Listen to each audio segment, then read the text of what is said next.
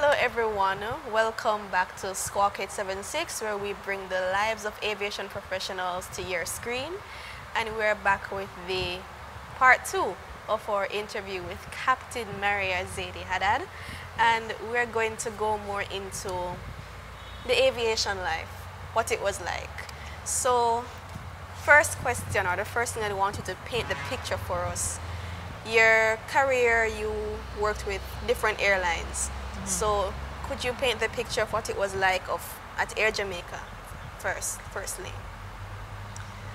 Okay, well at Air Jamaica over the, um, well, it was about 35 years from flight attendant all the way up to captain, worked on different aircraft as a flight attendant from DC-9s, DC-8s, uh, 727s, uh, around North America and of course to Europe, Frankfurt and London. Great layovers, uh, lovely life. And as a pilot it was again the 727, A300s and the A320 family. Okay. So uh, basically, you know, you have to be punctual on time for your flights.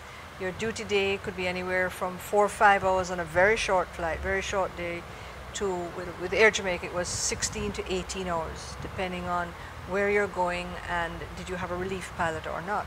Okay. So your duty day can vary. The schedule is very varied. It's not, as you know, a Monday to Friday, 9 to 5 to job. 9 kind of thing. It's public holidays, anything depending on seniority and how they schedule you. You usually get a schedule. So you could be working weekends initially and all your holidays for years until you gain your seniority. Um, of course, there are all, always a training program. Most airlines, it's about three months when you begin. And they have a seniority system, at least in Jamaica and the US, there was a seniority system, first come, first serve. So your bidding for vacation, everything was based on your seniority number. Okay. Training was typically every six months for annual recurrency and then proficiency in the six month mark. Some airlines in the US know, um, for example, JetBlue, American Delta, they have AQP, qualified training. You may go once a year. Where I was with Atlas, they did not have it. It was every six months, which was fine. Okay. Um, so uh, a big a big change, for example, in the U.S. was the upset recovery (UPRT), which we did every six months. Prevention of stalls, spins, unusual attitudes. That became big time with accidents in the aviation industry. Um, depending on the airline you're with, you can go to some very interesting destinations. I'm not sure about what it is like now, say with Caribbean, mm -hmm. how diverse it is. It probably isn't. COVID is upon us. But with Air Jamaica, as you know, we had a, a wider structure. With, for example, Atlas Air, where I was with, it was um, global. We went worldwide. What was your favorite destination? The favorite destinations were because I felt safe and I could tour and I could move around were places like Hong Kong. Okay. It is not so now. Um, when I left, we had actually stopped laying over in Hong Kong because of COVID. Okay. It was Hong Kong and Europe, particularly places like Germany, Amsterdam. I had the pleasure of visiting the, the, Emirates quite a bit and Qatar, and I saw a few of the Air Jamaica, former Air Jamaica pilots there. So it was great, down to Hawaii, all the way up to Alaska which was great in the summertime, not in the wintertime. I, I saw imagine. all the seasons, I saw the northern lights, you know, I saw a multitude of things. It was awesome. South America, Santiago de Chile to Brazil to Peru. So it was uh, wonderful flying around with Atlas. And um, of course, the 747, you can go many places. There was a time. So what, wait, sorry, may I ask? Aircraft that you are versed on, type rated on from from the Cessnas and the Baron to uh, the 727. I was captain and, and all the positions on a 727, obviously not current. The A300 B4, the A320 family, um, the 747-400. So under the 747-400, the 747-8, which is a newer version, which came out in 2011. Uh, it's the same type with okay. a differences course. And the passenger aircraft we had was just a, a basic differences course. When I left, it was maybe about eight variations of the, the 400. And also the Dreamlifter, which is the large cargo freighter that Boeing has. We had four of them operating for them for the 787 um, Dreamliner program, carrying parts from around the world. That was very unusual. That was a true freighter. It was re-engineered, looking like a big guppy. so it was carved out for that. Very, very, very different. That's different. That was uh, an awesome experience. Could you tell me more about that awesome experience? Well, so this um, Jamaican country bumpkin is with Atlas, and I checked out November 2010 on the line after doing my three months in the simulator. We went line flying around the world with an instructor, and um, after checking out, maybe about three, four months later, I ended up on a flight and I didn't realize what I had received as a bid. You know, I didn't realize it was on the, the, the LCF. And so we're going to Italy to get the parts around the wing root, the barrel parts around the wing root. So when I realized what we're on, it was like, wow, I'd never flown in that kind of 747. And uh, it was re-engineered where the auxiliary power unit was taken out of the 74 and it was totally gutted and carved out very basic, no fire warning systems on the interior as most airplanes would have. So we had cameras in the cockpit um, pointed at target areas inside this big cargo hull because you're carrying you're carrying the wings of a 787. You're carrying sometimes the flight deck of that 787. So there's a lot of bulk in there. And at the time it was was one, one of the largest before the 380 came out. So when they're when they're loading the airplane, there are say 14 bolts or rivets around that are hydraulically and electrically actuated by a, a, power transfer system from the ground. And when they unlock them, the tail opens up the cargo hole in the back 90 degrees. So the, the tail, the empennage, is 90 degrees from the body of the aircraft. So when you come up to a 747, you see open like that, it was just magnificent, you know. Because so, you know, normally for an aircraft, for example, the one behind us, you know, you have little door that just comes down and yes. But then when you look at this aircraft, just literally open. Like right. we really didn't have those doors. It was completely re-engineered by a Boeing engineer, and um, so so you would have specific routes for that. And then when they lock it up, it was a long process, and it was um, a special loading system like you'd say a GPS. I can't remember. It was like a laser where they would they would they would fit the parts in. You didn't just load it. It was very slowly done. So we had that. The airplane had a bit of vibration because of the the lock on the tail. Okay. You know the, the wind flow on that lock, mm-hmm. and you were reduced in speed because the speed the the 74 can do Mach 9, although we were restricted to Mach 8 9 for um, airspace movement and ATC.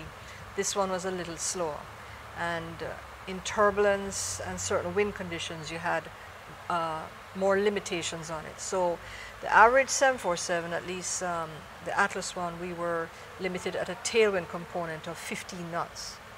The LCF was 10 knots. Okay. Just, just because of what it was. Mm-hmm. So we would go to Italy, for example, pick up the, the wing root around those barrels. Uh, Japan, Nagoya was the actual wings of the 787 and bring them back to the US. We would go into Wichita, Kansas. They'd have the flight deck only of the 787, and there's some fantastic photos of that. And um, uh, we would go into Paine or Charleston where they would assemble them or finish them. Okay. So that was an awesome experience. So it's like you're in an aircraft and you're also carrying pieces of another aircraft to Correct. put together. Correct and that's all you could carry. Um, when you came in, it was a different entrance from below on the main deck. It was gutted. You would see the raw aircraft basically. It wasn't finished like a regular passenger airplane or much as a freighter. It was very, very raw on the main deck, a little area, and then you go up a ladder to the flight deck, and you had the flight deck, a bunk, a lav, and a little galley, and that was it. So you're a little pressurized bullet on the nose of that 747 flying forward with this big cargo hulk and the fuel tanks. So it was very different. Okay, because I've always wondered, you know, what, what, what, what is it like being a, well, flying on a cargo aircraft versus, Transport. you know, an air, airline that is meant to carry passengers. And I remember I saw a video of a captain he was saying he's going to run to the back of the aircraft and come back up and see how much time it takes. And this is the raw aircraft, no seats or anything, just, just literally just this long tube. Yes. And so, he ran down and he yes. came back up and he was like, it took me that long to get from yes. there to here. Yes. It's- So you're talking about um, roughly 230 feet, maybe, depending on which one. 230, give or take, depending on which version of a 7.4 you're dealing with. Um, as you know, on the 7.4 you have the upper deck, so you you have that portion on the upper deck, usually with the galley, the bunks, or on a passenger configuration it would be business class, because we had passenger aircraft too. So, but regardless, you had the upper deck, and the ladders were different depending on whether it was cargo or a passenger airplane. Okay. So the cargo would be different on a on a true cargo aircraft. We had true cargo aircraft. You're carrying very dangerous hazmat, very hazardous. Uh, lithium batteries are are hazardous. Um, sometimes you'll be carrying a plane load of that. Um, you could be carrying compressed gases. I've carried a few for other countries where when you're leaving the U.S., you're flying across the U.S. Um, Canada may not allow that type of hazardous material because you're declaring it when they're dispatching the flight. So you may not be allowed to say fly over Canada with compressed nitrogen. You go across the Atlantic, um, Spain or France may not allow it, so you may have to route a certain way, and you're ending up in say uh, Dubai or or Jordan or somewhere else for some other government or some other uh, military. So you have to plan and make a stop somewhere where you're allowed. So that is uh, an impact on your flight planning and how you operate the flight if you have a, an emergency where you have to divert. So your flight planning with your dispatcher is very key and the briefing you get. You usually don't need a briefing because everything is there if you're following the flow, but sometimes you need to call your, your dispatcher and get a phone-to-phone briefing because you might be in, say, Tennessee or LA and the person he or she might be either in New York or Cincinnati. So you're not having any face-to-face. So you have other hazardous material. You know, you would carry engines or other aircraft. Sometimes it be shoes, electronics, which is no big thing. You could be carrying toilet. I've carried a load of toilet paper to Venezuela more than once. I've carried currency to Venezuela more than once. So that, that is not hazardous, really. You know, that's very light, easy cargo. So you're trained in cargo and dangerous goods, uh, which is required as a regulation. You have to do exams on dangerous goods ever so often. Uh, your load master and who presents the paperwork to you, it has to be all in order. You have a NOTOC, which is a notification to the captain. You have to peruse it. You're depending on your first officer. Sometimes in the 7-4, you'd have four, four people operating because of the duty day. You're depending on someone to go downstairs onto the main deck, checking that everything is strapped down correctly, the locks are up, loaded as they say for hazmat. You have to know where it is.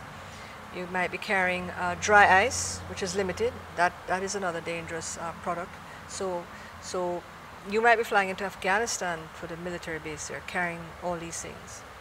Okay, so you have to know you're declaring an emergency. You'd have to let ATC know that you have This hazmat on board. You know, so much fuel, of course. You know, position time, so much fuel, so much souls on board. But more importantly, type of hazmat and where it's located. Because if you're having, say, a cargo fire, which can happen to anybody, You'd want to you'd, you'd Yeah. want to know where the fire is Y- happening. Yeah, and why it's happening. And the, the checklist may say, tell them not to come up to the, the cargo hold or wait a period of time before they enter. And of course, you want to be off. because that's kind of you know Yes. but it's good to it's it's for cases like that you'd understand why the increased awareness is important Very, very important um, because of the hazardous material. And a lot of us, before I went into the cargo world, you take things for granted. A lot of things coming here may come in ships, but a lot of countries, you're flying in cargo. Simple things you, you, you take for granted, the food you're eating. Like we'll be carrying fish from one, like say Santiago might be salmon, Lima, Peru might have been uh, strawberries or something, you know, so you're carrying stuff for people's table. It's amazing where food is coming from. And in COVID times, a lot of things shut down. that's the thing Yeah. i really wanted to touch on covid has affected everyone Mm-hmm. definitely aviation because there's not as many persons flying especially for example during the summer where you know people are leaving day in day out Mm-hmm. so How has COVID impacted you? When I was flying up till October, it, it was it was very very busy, extremely. It was a, it was the busiest ever for me with that airline, and uh, uh on one assignment I was away for 25 days. I agreed to be away longer than the 17 days. I was waiting on a check ride. It was uh, difficult to acquire and to get somebody. Eventually, when they did, uh, a plane broke down and I had to extend three days. And it was actually in Spain, which was awesome, but it was COVID. we were locked up in the hotel anyway. So we went uh, out of Spain. And then again, when we went to somewhere else, maintenance, because very few people were flying and we had to find maintenance. So I ended up being away for 25 uh, days. Of course, you're compensated for that. But the busiest flying was during the COVID because as a freight carrier, we were carrying the PPs. We were going into China, bringing stuff back. Because that's, you know, the, the need for those kind of Absolutely. things drastically increased. Absolutely. So, you know, to get it as fast as you can, Right.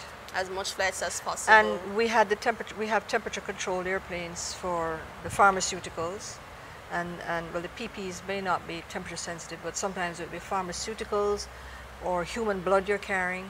Uh, And these airplanes are like big fridges. Pretty know? much. Yeah. So we'd bring from China on that particular route. They would stop in Kazakhstan where we were because uh, I wasn't going to China. Other crews would agree to go in, and then we would bring it through Germany. Sometimes Germany would want PPEs or Spain, and then it would probably go on to New York or wherever. So that's still ongoing. But yeah, I I, I flew throughout, did all the precautions with masks, sanitizers, Everything. your vitamins, whatever it takes, no problem, none whatsoever. That this is, okay, it is not really necessarily that bad to do, you know. I'm kind of, Right. kind of Yeah. seen something like this before. Yeah, you get into it. Now, with the COVID flying, of course, the destinations were different. What was once the best destination, for example, Hong Kong, we weren't going anymore, and it wouldn't be somewhere. Plus, they were having protests in Hong Kong uh, up to a year ago, so you wouldn't want to be there.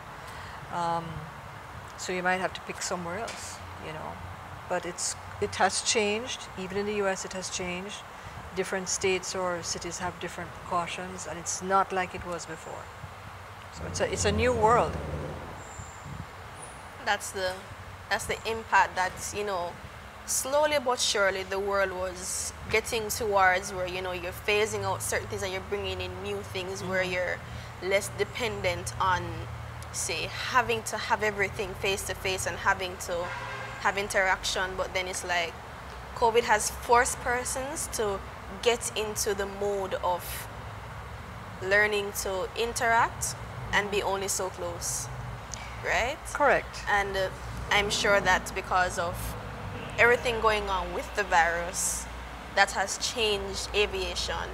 I would hopefully say for the better, even though initially, from what I was, you know, from what you would hear and what you would see, it wasn't that wonderful because persons were losing their jobs and Still are.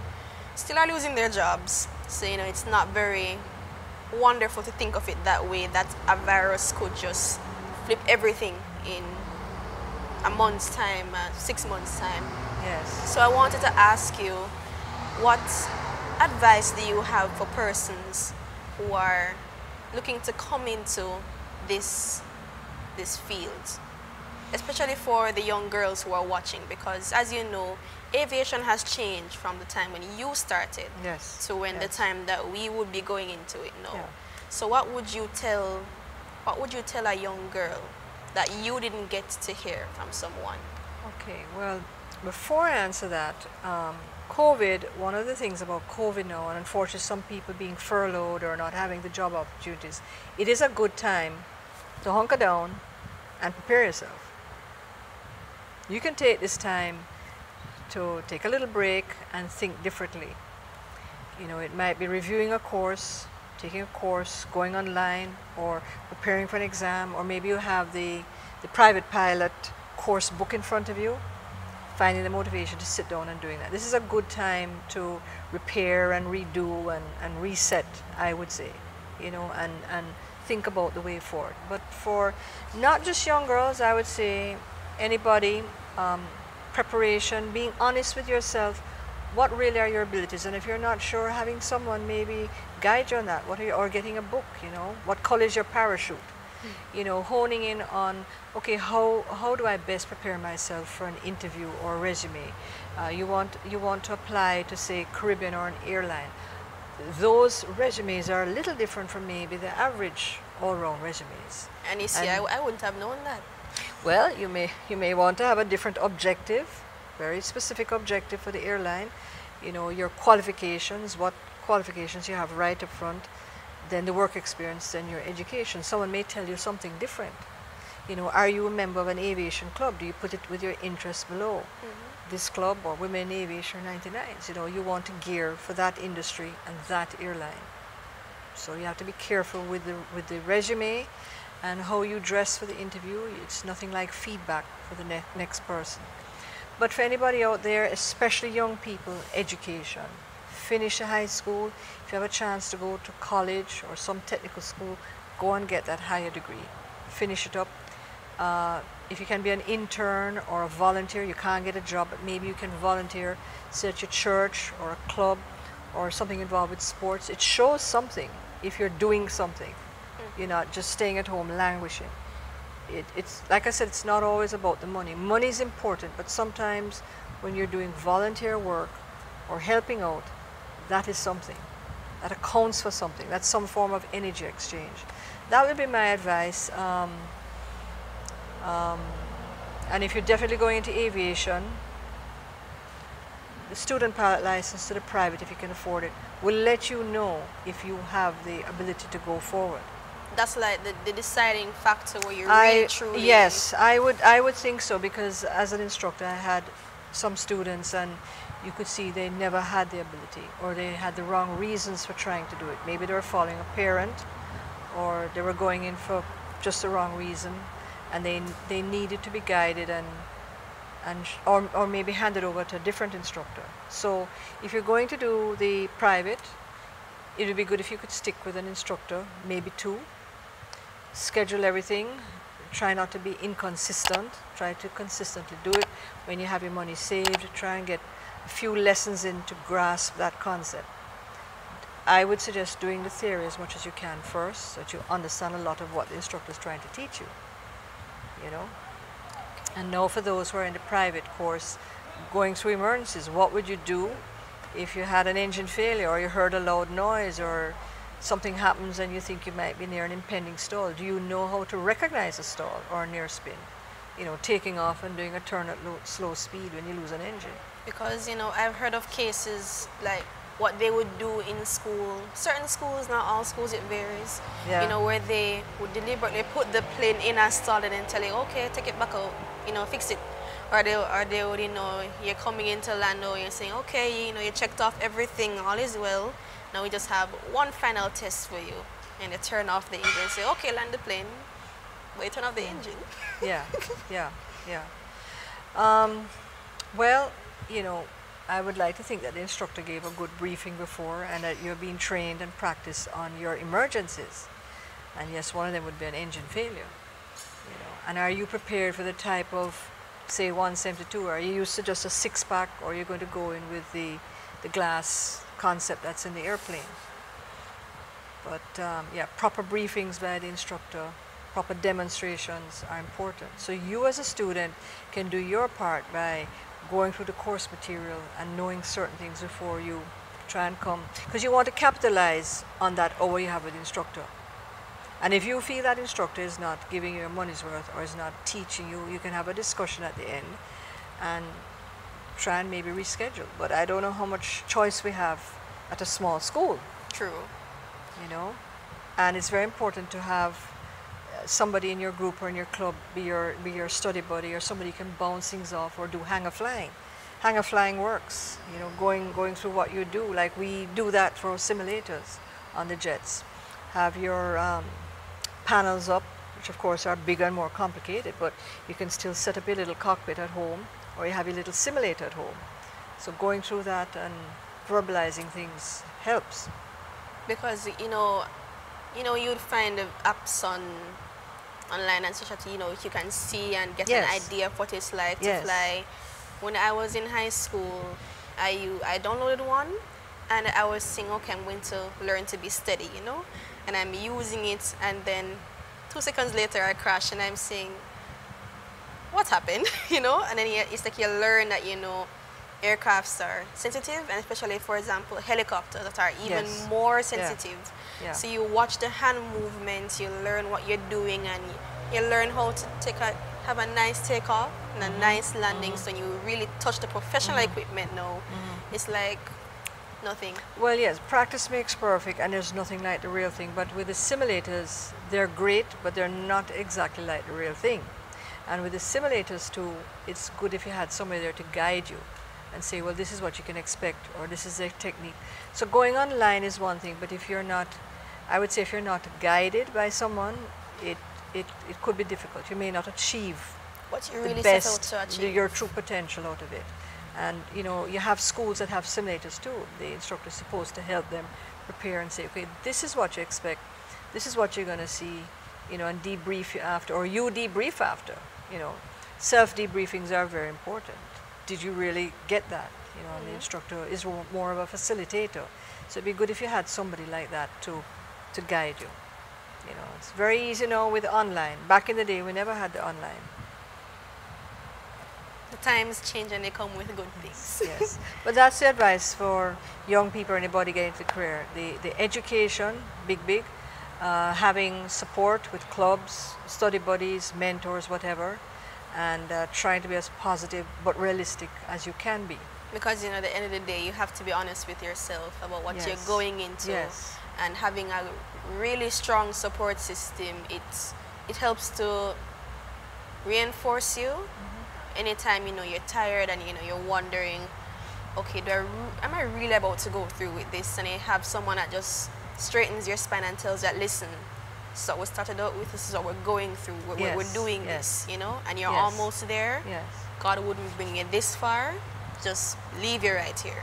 Yes. You know, there's there's a purpose, there's a greater purpose for you. Yes. And you're Yes. on your way. So Yes. keep pushing forward. And remember, you know, you might set out to be, say, an airline pilot. It may not be what you end up with. Maybe it's not meant for you. Not everybody is meant to be an airline pilot. I thought I would be going into medicine. That's not where I, I went at all. I went into the airline. Doesn't mean that I'm not interested in medicine or health concerns.